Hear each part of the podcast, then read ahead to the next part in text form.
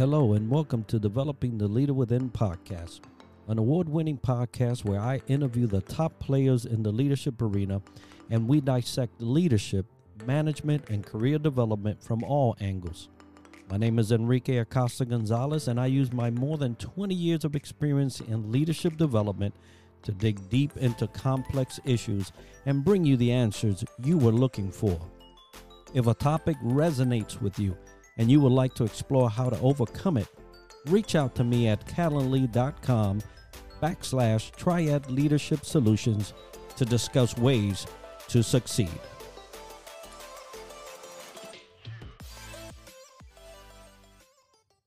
Welcome back, everybody, as we close out 2022 with this special episode. We are speaking with Dov Baron up north in Canada. I know it's chilly. It's chilly down here in Florida, but not as much. Dov is the architect of emotional source code, control meaning, and you control the group. He is an author, a political consultant, a top 30 global leadership guru, Inc. magazine top leadership speaker, and host of the number one Fortune 500 podcast. He helps guide businesses, teams, and leaders to harness their emotional source code to create tribes of belonging that generate innovation, authentic communication, and fierce loyalty. Dov, welcome to the show. Thank you, Enrique. It's a pleasure and honor to be here. Look forward to serving you and your audience. I appreciate that. Now, Dov, we were chatting before the session. Uh, this is a special episode. I always try to uh, bring someone uh, that I admire to the show to close it out. Uh, you have done great work. Uh, I've been following your work, have known and heard of your stories, both personal and professional. Uh, so I really am appreciative of you being with us today. Now, folks, we are going to be speaking about the leadership's emotional source code. There is one and a lot of people are missing the boat on this one. Uh, but I love something that you just said. You know, if a person is not decent in, in, as, as a human, uh, they cannot be decent as a leader. And I've seen a lot of leaders kind of downplay that and say they mm-hmm. can, and the results are atrocious, right? The results is what speaks. But before we get to all of the code, tell us a little bit about you uh, that you would like to share with the audience. Um, well, just on the work that I do, I work with high level um, individuals who range from athletes, entertainers, as you said, political people, uh, icons, business leaders, etc. Privately, I work with those individuals. Um, these are people who tend to not need my help to be successful, although that's a byproduct. They become more successful, but they're looking for something else. They they're under a lot of pressure a lot of the time. Um, people want a piece of them all the time and they want their time. There's a lot of demands on them. And they often get to a place where they're like, mm, what's next?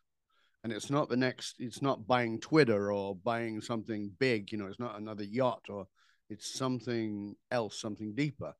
And that's where they find their emotional source code. And that's the work that I am uniquely qualified to do. I'm grateful for. Um, so I do that for individuals, I do that for companies, for organizations, and I've even done it for nations. I wrote one that you can, if you want to understand what an emotional source code is, I wrote one um, about Vladimir Putin that's on dovbaron.com. So if you go to dovbaron.com, a little red pop up will come and you can fill it in. You can get that. It'll tell, it explains to you what the emotional source code is, but by using Vladimir Putin as an example, because I was getting all this these questions like, what's driving this guy? Why is he doing this? It doesn't make sense. It makes perfect sense in, in alignment with his emotional source code. So that sort of tells you a quick overview of what I do on a private level. As I said, I do that with companies and organizations and help them to build a culture of belonging based on that emotional source code. One of our great challenges today, and why we have so many problems with um, the great uh, resignation, with quiet quitting, with people not being engaged at work, is that they have been forced to fit in. And if you know what it's like to fit in, you know how you've got to kind of hide a part of yourself. There's a need to disenfranchise yourself. As opposed to having a culture where people belong, They want a place where they feel emotionally bonded and connected. And that's the work we do at a corporate level and advise even uh, nationally on those kinds of things. So that's kind of the overview of the work that I do. Where it came from, that's a whole big story, separate. And there's plenty of commentary on your podcast and and and and books that will definitely guide people to that background. And I'm gonna make sure to have that link as part of the show notes so people can get. I, am interested in that Putin uh, sure. schematic, right? Because Absolutely. there there is a lot that goes into a leader deciding certain things, and and so for those that will not go all the way to the books, all the way to uh, Putin's uh, schematic, um, what is emotional source code for the layman? Sure. Um, the simplest way to think of it is that there are five levels to your consciousness. Now, what that means is five levels to the way you think and what drives you. So, very often, if somebody will show up to see me or somebody else and they'll say, you know, this behavior I have, it's kind of shitty. And I, I, I'm aware that it's causing problems and I'm aware that I need to change this behavior. Can you help me change the behavior? And the answer is always for me is yes. And not just for me, but for anybody who's good at that kind of work will say yes. Now the challenge it becomes, well, can you help me to change it permanently? No. Oh, now some people will lie to you and say yes, but the answer is no. Well, why? Because you don't have behaviors on their own. Well, what do you mean? Well, your behaviors are uh, enforced by your beliefs and your values and your unconscious lies. So if I ask you, if I sit down with you right now, Enrique, I'm sure if I said to you, what are your values, you could name them off. The challenge is, are those your values? So they may be your conscious values, but they're not actually what we call your maxims. So your maxims are much deeper than that. So your values are mostly societal. So people say, well, the highest value for me is family. Okay, what does that mean? Well, my mom, my dad, my sister, my brother, my kids. Okay. Is there another understanding of family? Because I tell you, if you say to me, is family on your list? The answer is yes, but it doesn't mean the thing that yeah, I just said. My family live all over the world my family of brothers and sisters of different mothers and fathers. They're the people I'm emotionally, spiritually connected to, who we support each other in driving our lives forward to make a greater difference in the world. That's my family. And many of my family members, as in my blood family members, are not members of my family. Now, my my to be clear, my version of family is not the right one. It's just that I've done the work to understand what it is for me as opposed to just saying, oh, family. Right. So when we think about behaviors that we want to change, we have to look at, well, what are the values that are driving those behaviors? And then what are the beliefs that drive the paradigms that in which the values are built upon? Oh, so I have to deal with my values and my beliefs. Yes. Well, then can I change this behavior? Mm, no. well, why are we talking about this stuff? Well, because it's important for you to understand but there's something driving that. And they go, what's that? And they go, it's your identity. Oh, okay.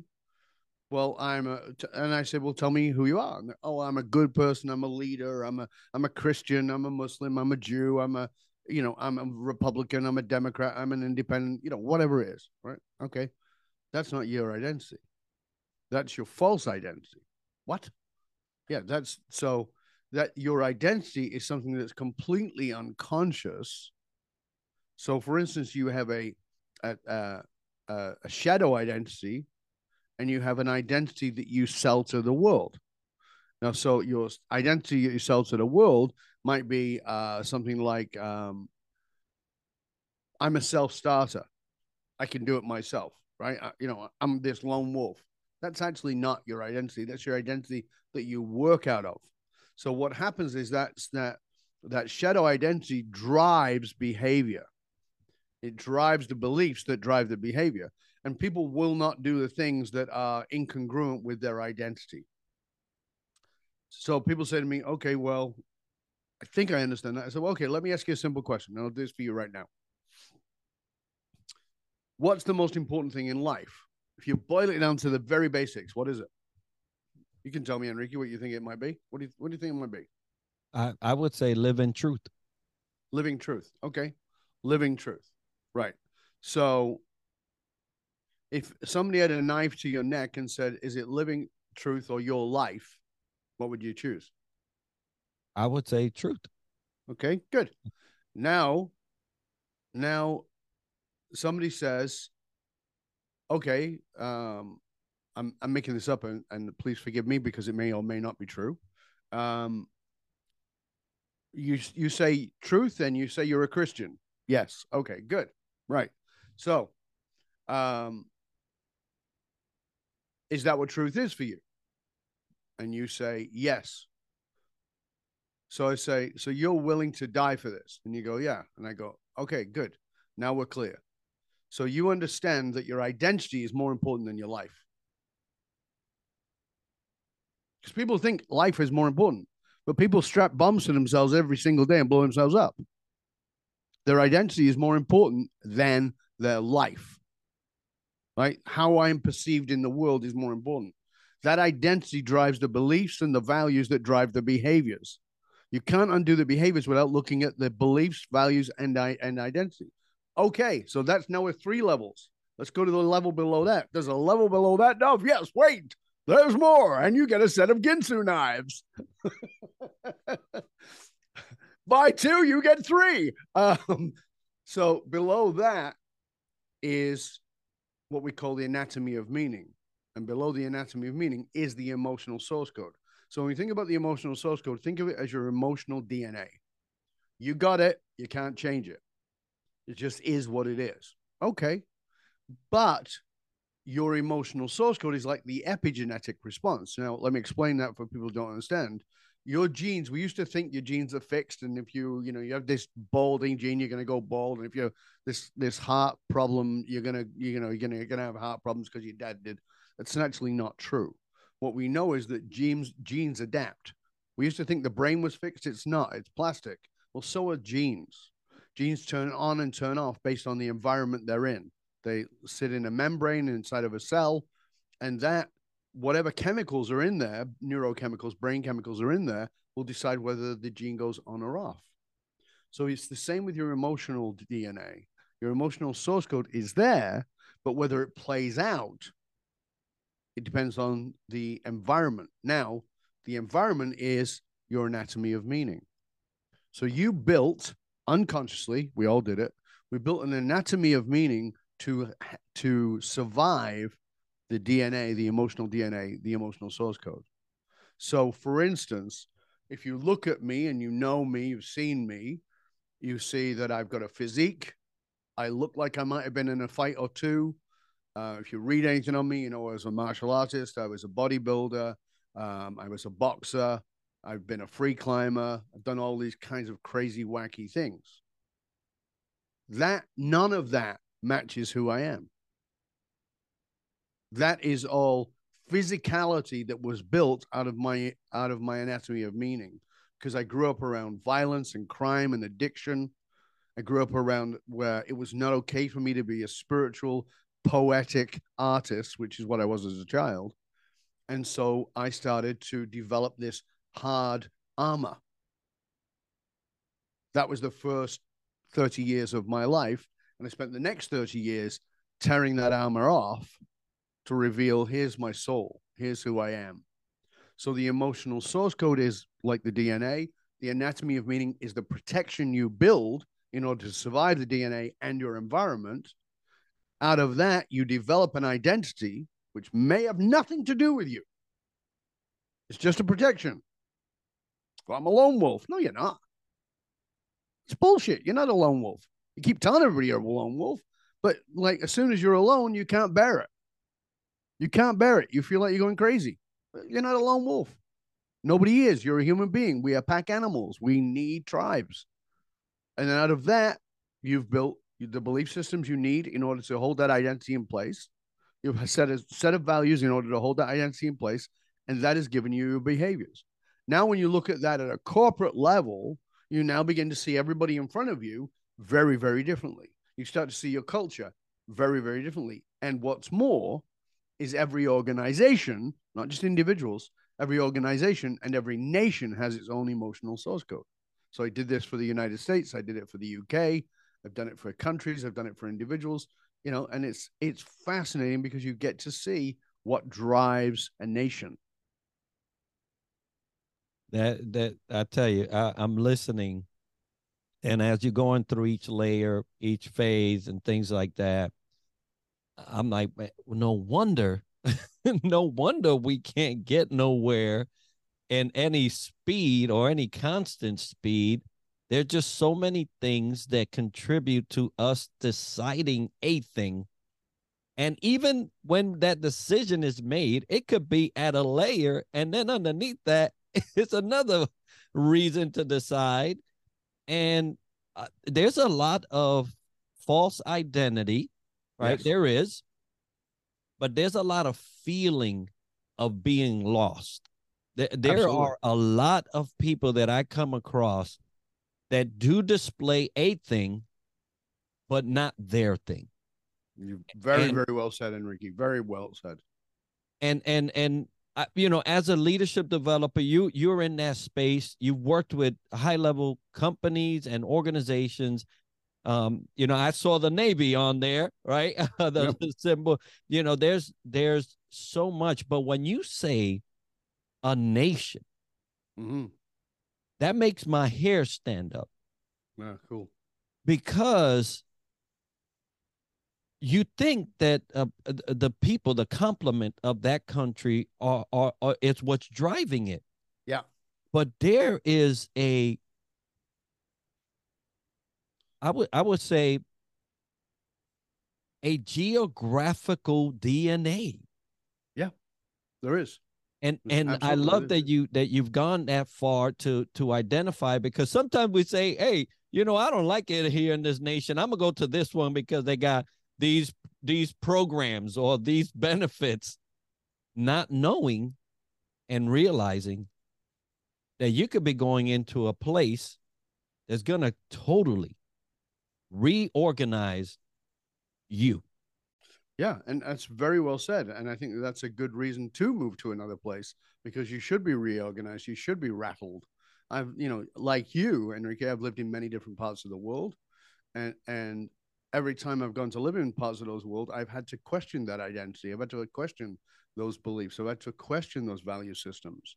It's made me look at that. For about six years, I employed a guy who worked for me here in Canada who um, was Indonesian. Now, I spent time in Indonesia. I love Indonesia. And, you know, I loved this kid. He was a great kid and, to work with. Uh, um, and he loved working for us. He was, he, like I said, he was six years working for us. It's a long time. Um, but one day I really, really pissed him off because I'd forgotten that I'd lived in Indonesia. So what did I do that pissed him off?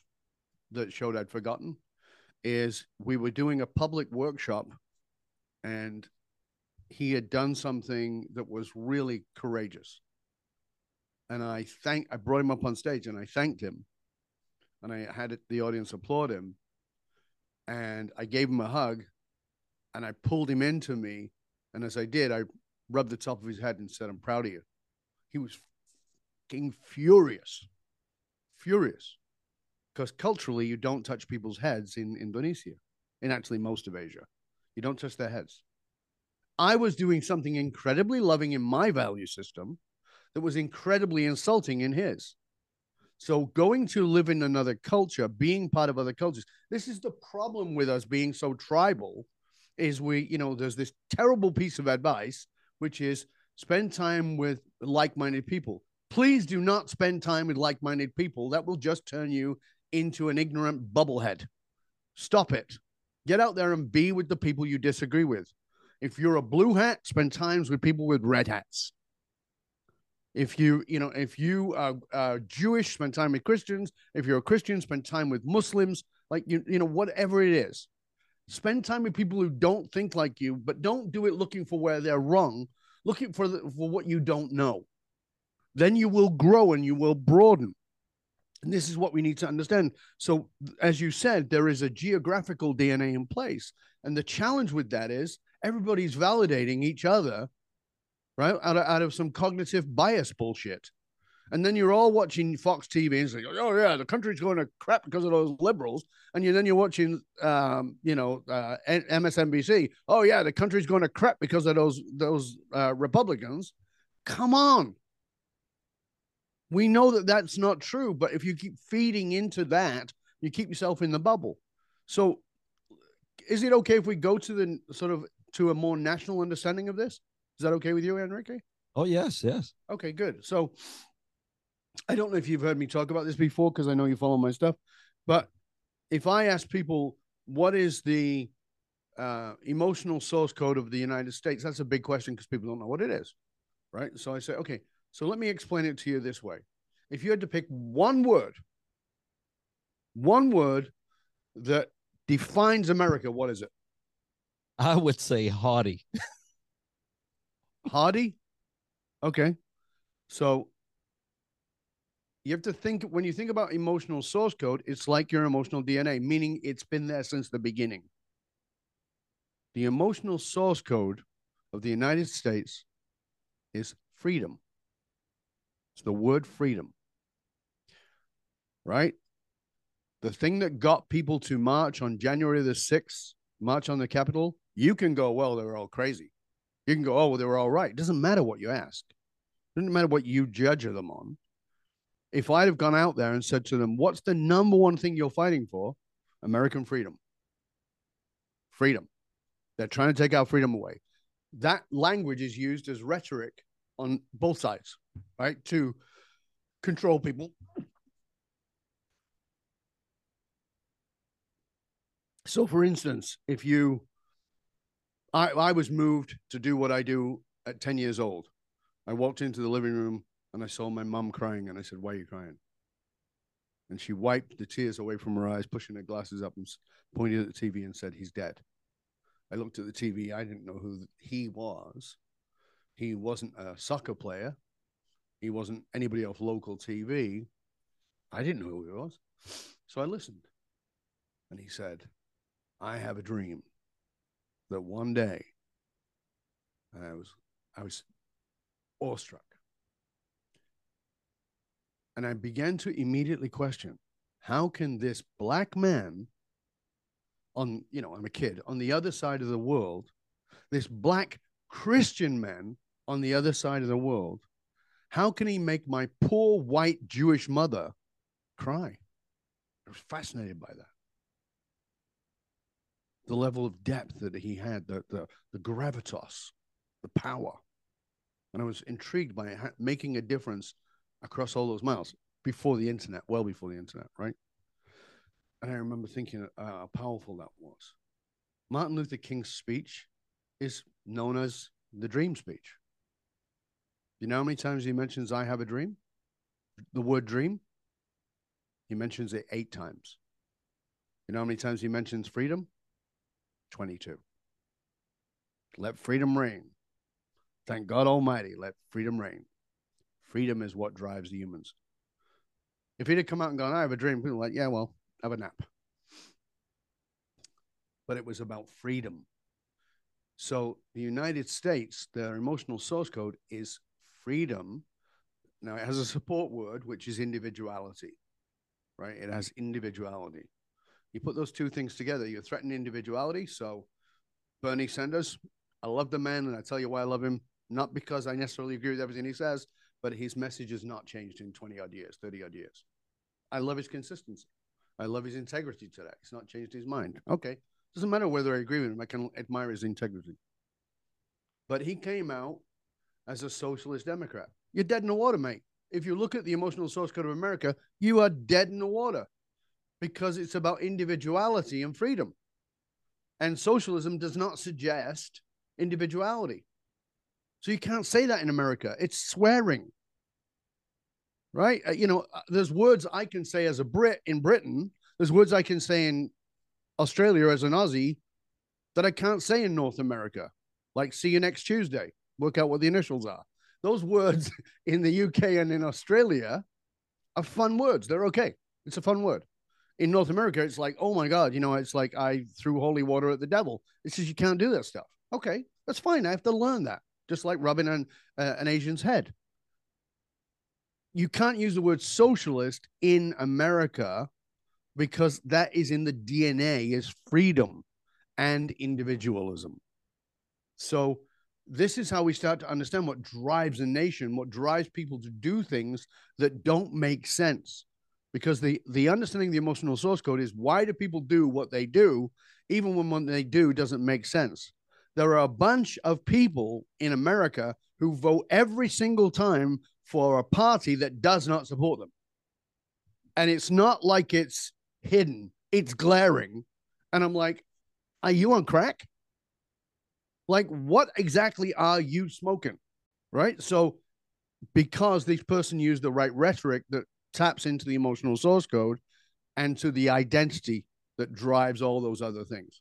So once we understand that about our culture, now we go national, national, we bring that back and we go, okay, well, what about my culture?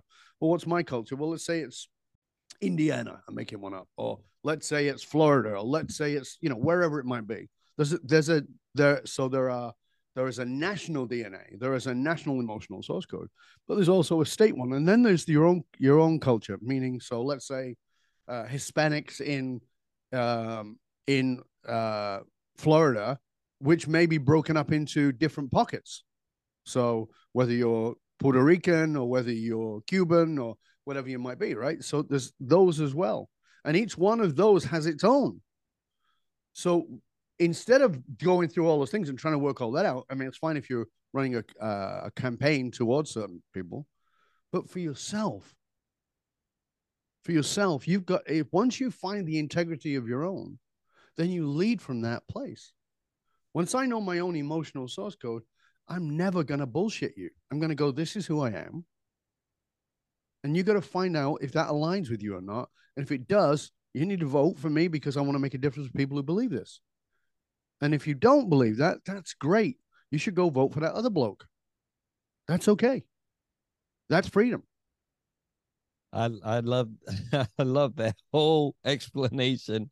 And you know, I, I mentioned haughtiness it's just a, a, a thing that I see as a nation because there's just so many other nations that don't live by that practice. I've been to Asia. I see the humility in a lot of what they do.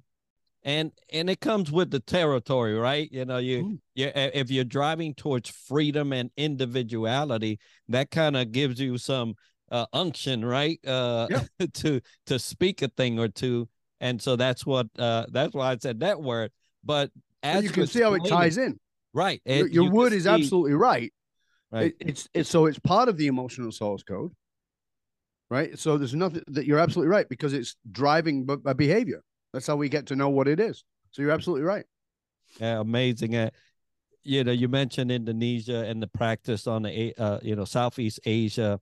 Mm-hmm. Uh, uh, if there's anything I can you know, uh, one of the many things that I could laud the Navy for was the exposure to other nations, other countries, other customs and traditions that you learn not only by education but by exposure, right? So we go yeah. to these places, we stay for a week or two, and we're traveling, we're wandering, and and and we're getting educated, and you come back to the states and see a lot of void in that education and experience uh, and then you find people in leadership finding trouble right you did mm-hmm. not mean at that moment to violate custom and traditions at a particular place it was just an expression that was normal to you it was okay um and and and for a split second you it, you know you disregarded what you knew and it's funny how you say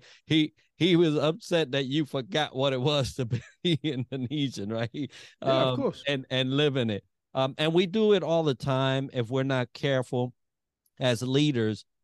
You know, I was going to ask you what's what are we negating and, and as leaders when it comes to the source code, but there's a lot of knowledge that we're voided of, and we seldom really want to dive in that that far. Well, it feels overwhelming. I mean, let's face it, it feels overwhelming for most people. It's like, geez, man, I I, you know, I got to do a job. I got to lead these people. Now you want me to learn all that stuff? Uh, you know, like I don't have time. I don't have time. Right. And so the answer to it is this you can go take as many leadership courses as you want. I, I encourage you to do so. Get as educated as you can. But until you understand emotion, until you develop emotional literacy, you're dead in the water as a leader, right? You're going to be strategy, you're going to be tactic, but you're never going to move people, particularly now after the great resignation, right? People walked away from their jobs. And by the way, that's around, just think about this, that's around 30 million people in the United States walked away, right?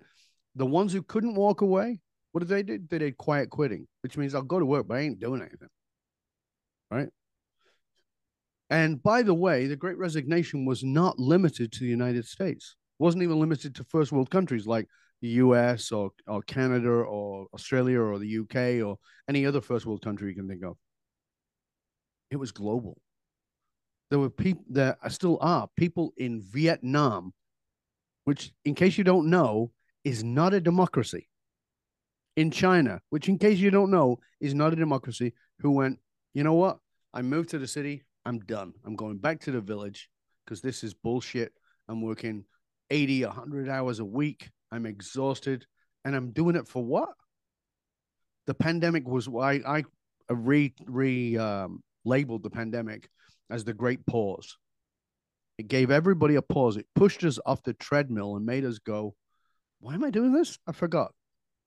Oh, yeah, I want a bigger house so I can take care of my kids. Oh, yeah, my kids don't see me. That's not right. I, why am I doing this? I, I'm stuck. I have so many friends who left Manhattan and moved to the country.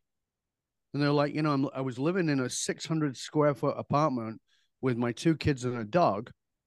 What the hell was I doing? They've moved to the country. They bought a, a, property with a bit of land that they could the dog could run around, the kids could run around. They've got enough room, and they built they built an office in the house. Oh yeah, you could have done that before, but this is the problem, right? We get into these mindsets and we go, "This is the way it is." No, it's not. Ask any of the major Fortune 100s, Fortune. Let's even go Fortune 10. we'll Bring it down simple. And say, okay, you need to go remote in 21 days. Can you do it? They'd all go, no, absolutely not. We could not possibly do that. You did. That's exactly what you did. So, how many other limitations have you, as the individual, and you, as the organization, and you, as the nation, said, we can't do that? Bullshit. When you are hit with enough catastrophe, when you are hit with enough emergency, when you are hit with urgency, you can do amazing things. Human beings are magnificent at pulling together when we know we have to. But when we don't know we have to, we're magnificent at making excuses for being selfish. So we need a bloody pandemic, or we need Katrina, we need some other nonsense to knock us off our knock us off our pedestals instead of coming together. That's what we need to do. So everything you think of as we can't do that is not true because in an emergency you can. Do you have i'm going to ask you a very personal question. Is that okay? Yeah. Do you have a hundred grand available to you today right now within the next hour? No actually i'll give you three hours. Do you have three hours? Can you get it three three hours? You you can give me 30 hours. I i still won't get a hundred grand. Okay. So is your mother alive no is your father alive barely do you, do you have any siblings i do Okay, you're close to one of them. One of them, yes. Can I have that person's name? Tony. Tony. So, Enrique, I got bad news for you. Tony's dying. He needs emergency surgery. It's gonna cost a it's gonna cost a hundred grand, and you have to have the money within the by tomorrow, or he's gonna die. What are you gonna do? Oh, you are gonna do it. everything you yeah, can get it. to get that money, right? But I just asked you two minutes ago, is it possible? You said no. The truth of the matter is, human beings are driven by pain. We're not driven by joy, we're driven by pain. Give us enough pain, we can do anything. The challenge is, is how to give yourself enough pain to do the thing rather than waiting for it to be put upon you. Right? Dave Goggins, you're probably familiar with Dave Yeah. I don't agree with everything Dave says, but one of the things he says that's really important is you've got to install the pain, stop running from it. I have to be careful there because I have an issue with some of Dave's stuff because I think he's running from pain, but that's my thought. But in the physical world, you know, he uses this example of, you know, stop running from the pain, bring the pain on, use it as a fire to move you forward. Well, that's the truth in everything that we do. You know, how lazy are you at work? I'm not. I work hard. Really? Okay, let's find out. Oh, you're going bankrupt. How hard are you going to work now? Hell of a lot harder. Right? Your wife's about to leave you. Are you putting, you don't know that though. So are you trying in the relationship? Oh, yeah, I work really hard I'm a good husband. Really? Okay. Now you find out your wife's leaving. you. You're going to try a bit harder? Hell yeah. A lot harder. Well, what's the difference, mate? Pain. Pain is your friend. Get to know your pain. Your pain is subjective, it's yours. Get to know it. Love it. Understand that it's bringing you gifts. You don't have to cause pain, you have to recognize pain. So if you're an idiot like me, you have to wait till you fall off a mountain because that's what happened to me. But you don't have to wait to fall off a mountain. You can twist your ankle and go, Ooh, what if that's the signal? What's the pain I'm ignoring? That's a great and powerful question for you. What's the pain I'm ignoring that could move me into the next level of service, into the next level of making a difference in the world, into the next level of really stepping into the depths of my soul and why I came here? That's a great question for all leaders to actually ask themselves right now. What is the pain you've been avoiding at your work site that could actually propel you to the next success level. And that and and and you're talking about it. You know i went through my own pain and i and i have you know experienced it lived it cried by it and understand sure. it. Uh, and that's why i mentioned truth right at the beginning. But there's a lot of leaders that can't even get to that point. Uh, i was going to ask you about what we're negating. I was going to ask you about you know how can leaders um, uh, create strong community. Yes. But we can't create strong community if we don't even know ourselves. no, I mean, but again, this is the this is part of the, the the misdirection. So we've talked about, you know, we had this misdirection for almost 20 years and multiple billions, like hundreds of billions spent on engagement. Why is engagement so terrible? How can we bring engagement up? You know, we bought the bloody foosball machines and the cappuccino machines and it didn't change anything. Well, it doesn't. Because that's that's not an emotional connection. That's a gimmick. It doesn't work. So what we've got to do is we've got to confront what is the real pain that that has people not feeling like they belong. They'll enjoy the novelty, but that doesn't make them feel like they belong. So what are we negating? We're negating that first, and this is important, first and foremost, every person who works for you is emotional. No matter who you are, no matter how much of a brainiac the person appears to be, we are emotional first. We don't like to admit that, but it's still the truth. It's who we are, it's what drives us as human beings. It is that. That's who we are. We're just emotional first. And the decisions that we make whether that is um,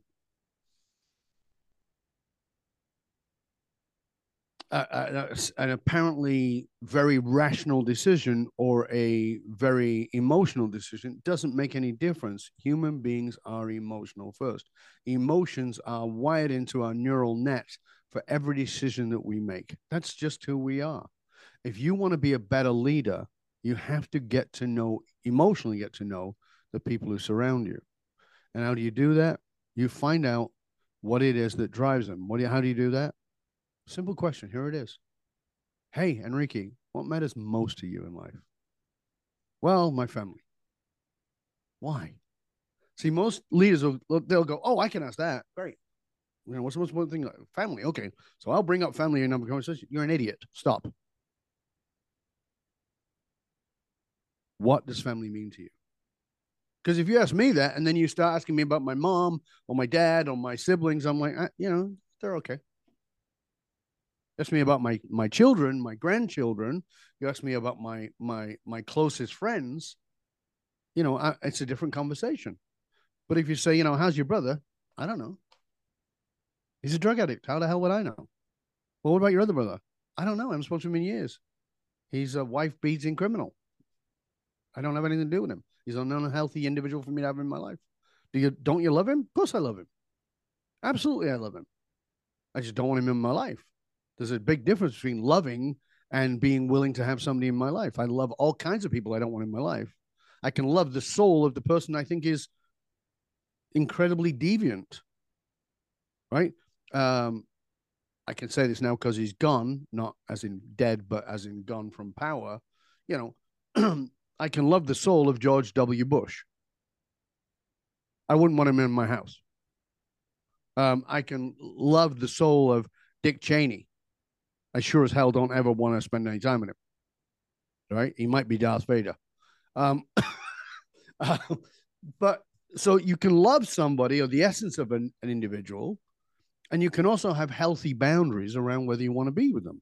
And as leaders, that's what we got to We got to find out who the people are, and then we build our culture around boundaries, allowing people to fit in because boundaries are not walls, right? you know, there's a lot of talk about build the wall, you know, down south, build the wall. Okay, fine. But if you build a wall and it's not a boundary, you got a problem because people will want to tear down a wall. They want to climb over that wall, they'll smash that wall, and you will be seen as cold. But if you build a boundary, a boundary is a way to come in, but you have to qualify. It's the same in my life. It's the same in my business. That's an important thing. What is what is that? Let me see how you qualify for that. But not only that, it's not qualifying by you being like me. I don't care about you being like me. I'm talking about how can you add. So you go, well, I'm a trans uh, transgender uh, uh, African South American. Great. What can I learn from you? Right. But you go, but I want to come in and want to blow shit up, I'm like, oh well, sorry, that's not going to work. Right but you want to come in and you want to discover about us and you want us to discover about you, fantastic. Let's do that. Let's do that. Anything that broadens and deepens, I'm in for. Anything that narrows and shrinks, I'm not interested. No, thank you. That's why I don't like political correctness. It narrows and shrinks. Right? It's like, you know, well, I've got to accept this. Bullshit. Why do I have to accept this? I might accept it, but I don't have to. So let's embrace people for why they're different that gives them a sense of belonging. It's like, you know, oh, well, if you want to look at a cult, like if you've ever, I studied cult psychology and I was fascinated by how, without doubt, some of the most intelligent people were members of cults, lawyers and doctors, and, you know, and you go, how? How is that possible? Because the cult leader said, I accept you. Oh, you're a gay lawyer? No problem. You're a transgender Christian? Okay. Why do I care? Right? That doesn't mean so it's it can be used nefariously by a cult leader, of course. But it can be used for good. We need to build cultures of belonging where people feel like they can belong, whatever their colors, stripes, beliefs, whatever it is, are in as in place it's not about tack, attacking anybody on the inside or on the outside, but bringing them in. That's where we, because it's emotional and therefore it's love. And I know that's a swear word in leadership, but it's love. I don't work with anybody. So everybody who works with me privately or as a company, they have to qualify. And they're always surprised. Well, can't we send you the check? Nope. Why? Oh, you have to qualify. I have to qualify to pay you money? Yes.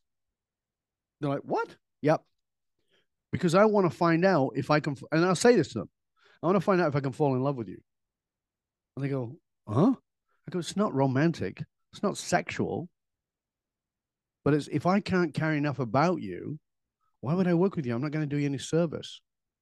I want to care deeply about you because then I will fight for you. I will be in your corner because I'm going to have your back the way nobody's had your back. I'm going to have your back when you turn your back on yourself. I'm going to kick you in the ass and fight for you because I love you, even when you want to abandon your own your own path. Oh, okay. Like we've got to love enough for that. That I'll fight for the things I don't believe are even right. You know, uh, my wife and I have many discussions about how I will fight for the right of the radical right, who I completely disagree with. I will fight for the right for them to have speech. I think Donald Trump should be back on Twitter, and I don't like Donald Trump at all. I don't agree with him as a human being. Some of his policies are okay, but as a human, no. But I think he has the right to be on. If this is the public yard, he needs to be there to speak and so do the neo Nazis, and so do everybody else. Should there be a warning saying this is hate speech? Sure, okay, because I need to know that. But I also, you know, I also want to give a voice to the woo-woo person who's telling me to stick a crystal up my ass in order for me to manifest the next thing that you know, whatever it is, right? It's fine too. Because otherwise, I'm insulting the intelligence of every human being I can put warnings on if I own plat- a platform. I can say, well, this is this or this is that, in our opinion. But please enjoy. This is the problem. We've got to get out of the bubble that social media has trained us to be in. We were already in it before because we're tribal, but social media has magnified it up the yin yang. We got to come out of those bubbles and go, let me just reach across the aisle here, whatever that aisle is. Go out and meet some people. And let me just give you one more exercise to do with this and that is this go out on the street, particularly now at Christmas, find a homeless person, and don't be a dick. Don't be a dick. And what do I mean by that? Look them in the eye. You want to give them something? Give them dignity. Look them in the eye. And don't say some shit like Merry Christmas because it's probably not very merry. Right? But just say to them, How are you? And if you get a shitty response, say thank you. And then offer them some money, but do it this way. If you're in your head, you're thinking, well, if I give them money, they'll spend it on drugs and they could die. Shut up. Don't say that. Don't even think that. Because once you give them the money, it's not yours, it's theirs. So when I give money to a homeless person, I always say, I have one condition, and they go, what? You know, and they roll their eyes and they think I'm going to say, get yourself a hot meal. You know, I'll stop doing drugs. You know, I'm not there to lecture them. What I say instead is, do whatever you want with it. I have one condition: do whatever you want with it. And they go, what? I go, it's not my money anymore. It's yours. Do whatever you want with it. And then I'll sometimes say, and often say, can I sit and talk? And sometimes they're like, no. Okay. And it's like, sure. So, you know, hey, I'm Dov. Who are you? Give humanity, give dignity. When you give dignity to another human being, everything changes. You don't know whose life you changed. You don't know whose life you might have even saved by doing that. Somebody's thinking the world is shit, right? It's I'm freezing cold. It's Christmas. Nobody gives a crap about me spending all this money on crap they don't want. And meanwhile, I'm freezing my ass off sleeping out here in the cold and you they might go, "Wow, there's a decent human being in the world. Maybe there's more." You might have saved a life. Be a decent human being, and by being a decent human being, you become a decent leader. You can't lead others if you can't lead yourself. So remember that. And everything you do as a leader sets your culture because leadership is by example. If you're doing it, you're giving permission for it to be done. If you go, well, I'm the boss, it it matters. You think people aren't watching today? Are you on, are you on crack? Everybody's watching. Be a decent human being. There's nothing better. And then you will be a spectacular leader. And if you're a decent human being and you don't know, you can say, I don't know. Can you help me? And by the way, when you ask somebody for help, oxytocin, a neurochemical inside of their brain, fires off and in yours, and you begin a bond. It's very powerful. Now that that uh sense of belonging is a huge driver. You know, you we you you span the gamut of, you know, folks that that are in cults, but military, mm-hmm. um, organizations. Absolutely. You know, that sense of belonging is it's it's almost like a drug right? We're we're always looking for it. And when it we don't get it, is. when we don't get it, oh boy, you're gonna know. You know, you talked about quiet quitting. There you go. Exactly. They really don't belong. They just need the paycheck. That's And it. so you supply that paycheck. And so I'll do whatever it is that I have to do to get it. But you're not going to get any more because I don't even feel like I'm desired here. No. And and if anything leaders need to consider because you mentioned fierce loyalty, right? That that uh, the fierce loyalty is it it kind of I was like, man, there's loyalty. I know loyalty, right? You do this, I do that, I'm gonna be there. You know, you call me, I'm gonna be there. But that word fierce, Yeah. that's like like you know, ride or die, uh, you know, type But, of but that's what it is. right? I, I will fight for you. It's, you know, I, as you know, I've spoken for uh, divisions of the military, and it's this brothers in arms mentality, right? I'm going to look after the person who is to my left and to my right. And the person on my left and my right are going to look after me, and the person behind me is watching my back, etc. We're doing all these things. Fierce loyalty is I will fight for you. That's why I said people have to qualify to work with me. I'm fiercely loyal to them to such a point that I'll tell them, I will fire you. I will fire you if I am the only one fighting for you. I need you to be fiercely loyal to your soul.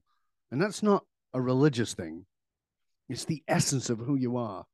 Your need to serve in the world. That is vital for us. So, building that fierce loyalty means I know you give a shit about me.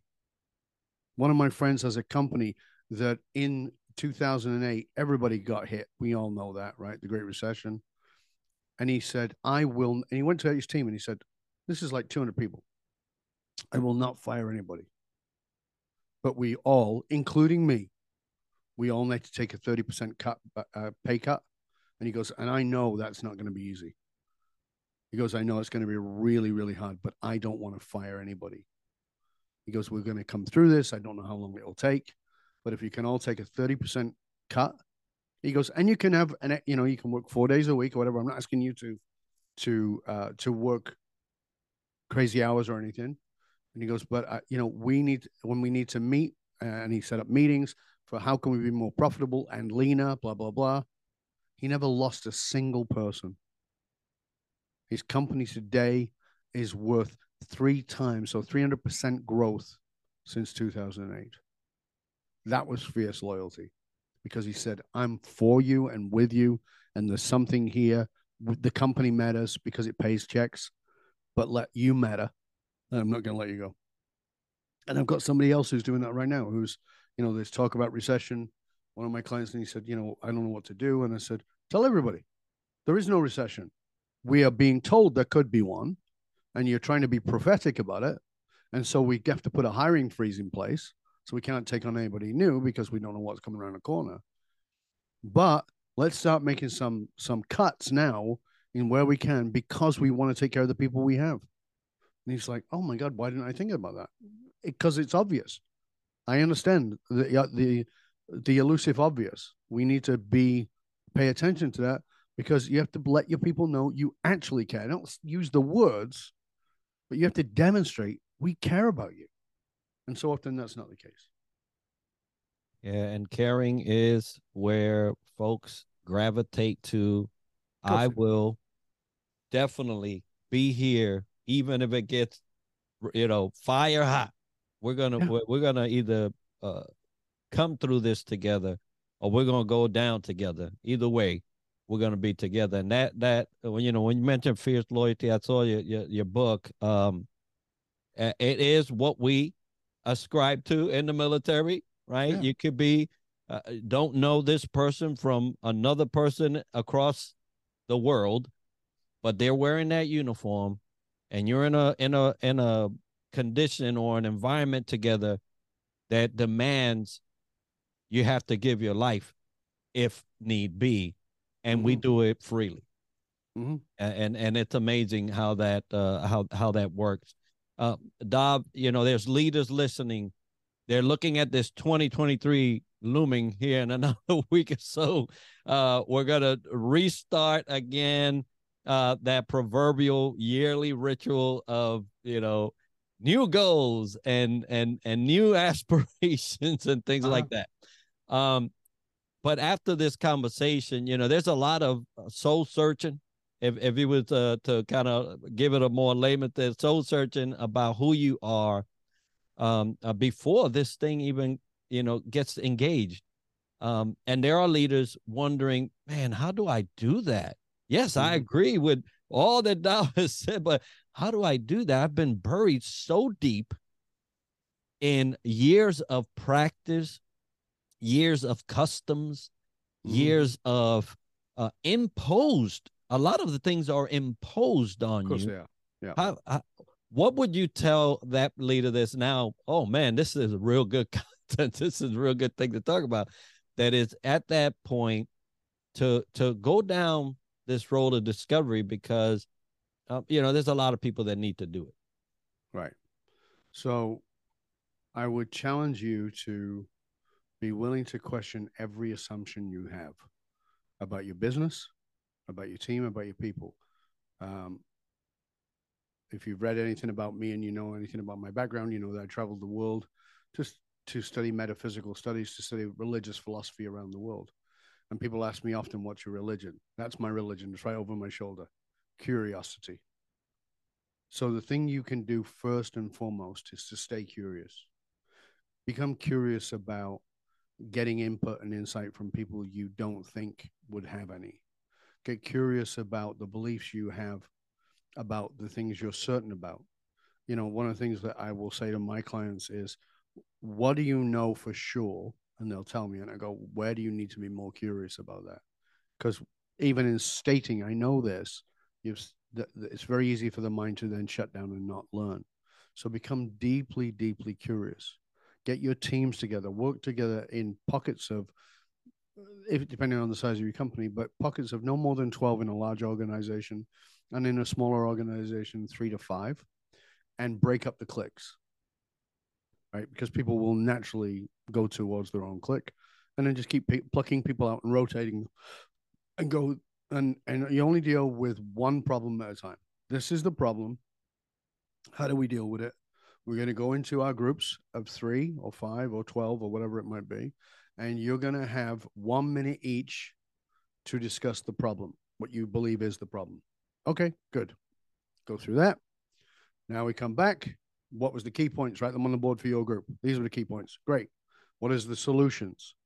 Everybody gets one minute to come up with a solution that is uniquely way a unique way of doing it. So you do that. Okay.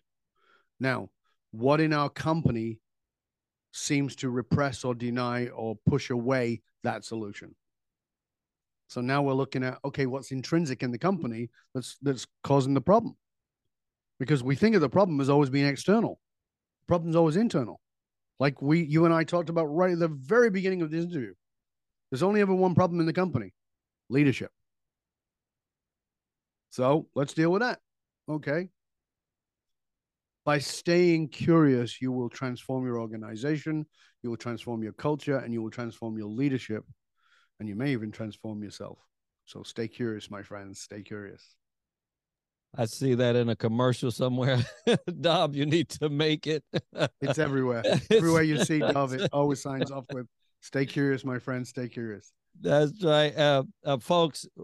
You know, I, I am like uh, I'm reminded of of Neo and Morpheus and that whole red and blue pill um the thing you know you you could you could stay the same right and and carry on to 23 to 33 mm-hmm. to 43 mm-hmm. or you could take the pill that shows you how deep this rabbit hole can really go and and become better you know I, I mentioned the Navy and it, and it's sending me around around the world made me better. Mm-hmm. Some of those environments were not comfortable, but I was able to see the world in action, and it was not my world. And I, I was able to see the good in all of that. So, uh, Dov, thank you so much for all that you've shared. If someone wants to get a hold of you, I see your website there on on on your side. But mm-hmm. uh, if there's a better way, uh, for them to communicate or areas or platforms that you want to drive them to uh, uh, share that. Well, thank you, Enrique. I appreciate it. Um, as you can see over my shoulder, if you are watching this and you're not just listening to the podcast, it's dovbaron.com. That's D O V B A R O N.com. You'll find most of my things there, but if you can also look up Dov Baron Leadership on YouTube, there's over a thousand videos there. I have two podcasts. One is called Leadership and Loyalty. The other one is called Curiosity Bites. You can look up both of those. Um, they go in range from basic leadership right through to neuroscience, um, to military leaders, generals, commanders, etc., um, and even political leaders, and even uh, rock stars. We've all we've had them all on those shows. So you can go to those places. I also have an outlet on Medium. So if you go to the Medium and you look for the Curious Leader, we have an outlet there with all of our articles and some guest uh, writers who go on there too. And of course, I'm on all the usual platforms. You can certainly find me on LinkedIn, um, Face, uh, LinkedIn, Twitter, uh, Instagram, etc. So I'm there too. Really, it's not difficult to find Dov Baron. Just put that name into Google, you'll come up with stuff. And here's the crazy thing. Please, please, tell me what you got out of the show. So what do I mean by that? Listen, Enrique puts this show together. He has this special at the end of the year. I know you probably don't know how much work and effort it takes to put a podcast together, but it takes a bloody lot. I have two of them and I know. And it's kind of a one way street. We kind of don't really know what you got out of it. So here's what I'd like you to do go to wherever you listen to this podcast, rate, review, and subscribe to it. That helps Enrique and lets him know. When you put an endorsement in there, a, a testimonial, it lets him know what you got out of it. And you can write to him and you can write to me. I know I'm insane. Here's my private email address dov, D O V, at dovbaron.com. Easy to remember. Dov at dovbaron.com. Write to me and tell me what you got out of this show. Write to Enrique, tell him what you got out of this show. And write to Enrique and tell him what you get out of the show as generality. The, this is an abundant universe. We might be going through a recession, but there's more than enough for everybody. Share the knowledge. Don't hoard it. It won't make you better. Share the knowledge. If there's something that hit you, share it pull out sections, write the sections down, write notes, share them, put them on Twitter, share them out. You know, heard this. Enrique was talking about this and he said that.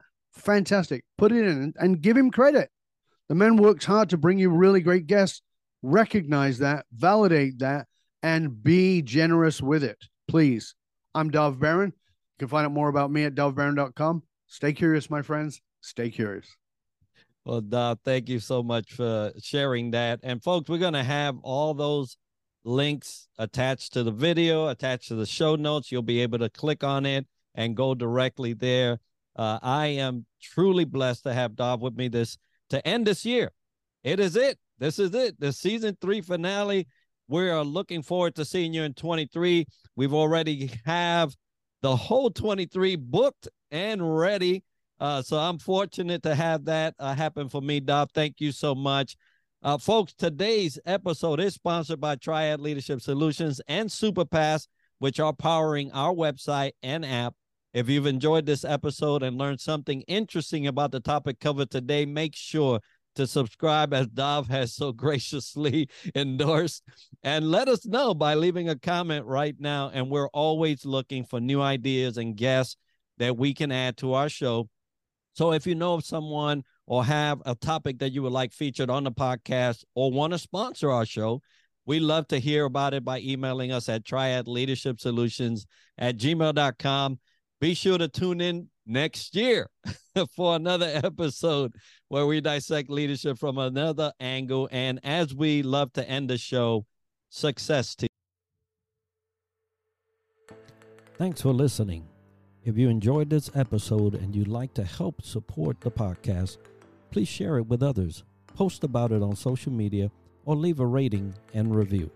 To catch all the latest from me, you can follow me on Instagram at Triad Leadership Solutions and on Twitter at TLS underscore FL. Thanks again. I'll see you next week and success to you.